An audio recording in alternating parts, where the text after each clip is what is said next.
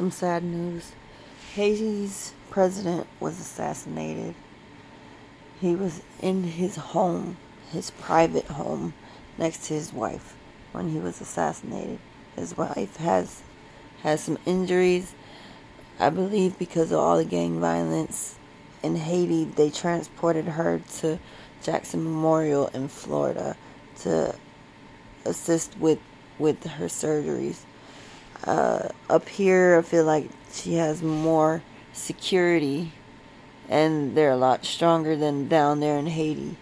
Because how, how did they get in his home? He's the president of the country. There should be way more security at his private home because of his status. I don't understand. Like, even though it seems like a lot of people in Haiti didn't like his views, he's still a respected person of power. They think it was some people that spoke Spanish and English, so it may have been a gang from Dominican Republic because apparently Dominican Republic they Haiti's neighbor closed their borders to any Haitians. I have a I have an old friend that she was half Dominican and half Haitian. So that could be where the the gang that assassinated him came from. They believe that the Haitian police killed four of the members and arrested two others. Now, the the country is in chaos. It was already in chaos before because there was a number of gang violence. Um, there was someone else that I heard that their uncle got kidnapped, and if you don't pay the ransom, they were gonna kill him. Well, a week or two later, they found his uncle in pieces.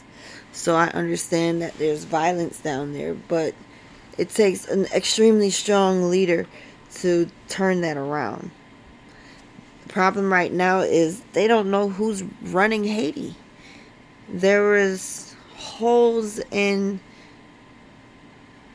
government because the last president resigned in January 2020 and the new the prime minister they were going to appoint another prime minister.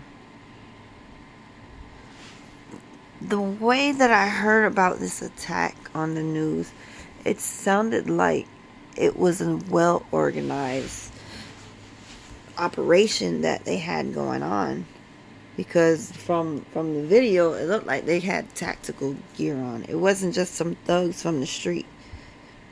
They looked like they had military training unfortunately if that was them they they were killed and arrested maybe it wasn't them whoever they they found in Haiti because it's not like the US's government where they will bring you in and then question you.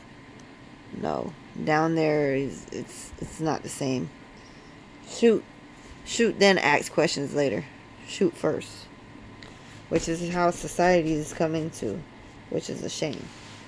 Let me know your thoughts and comments in the comments below.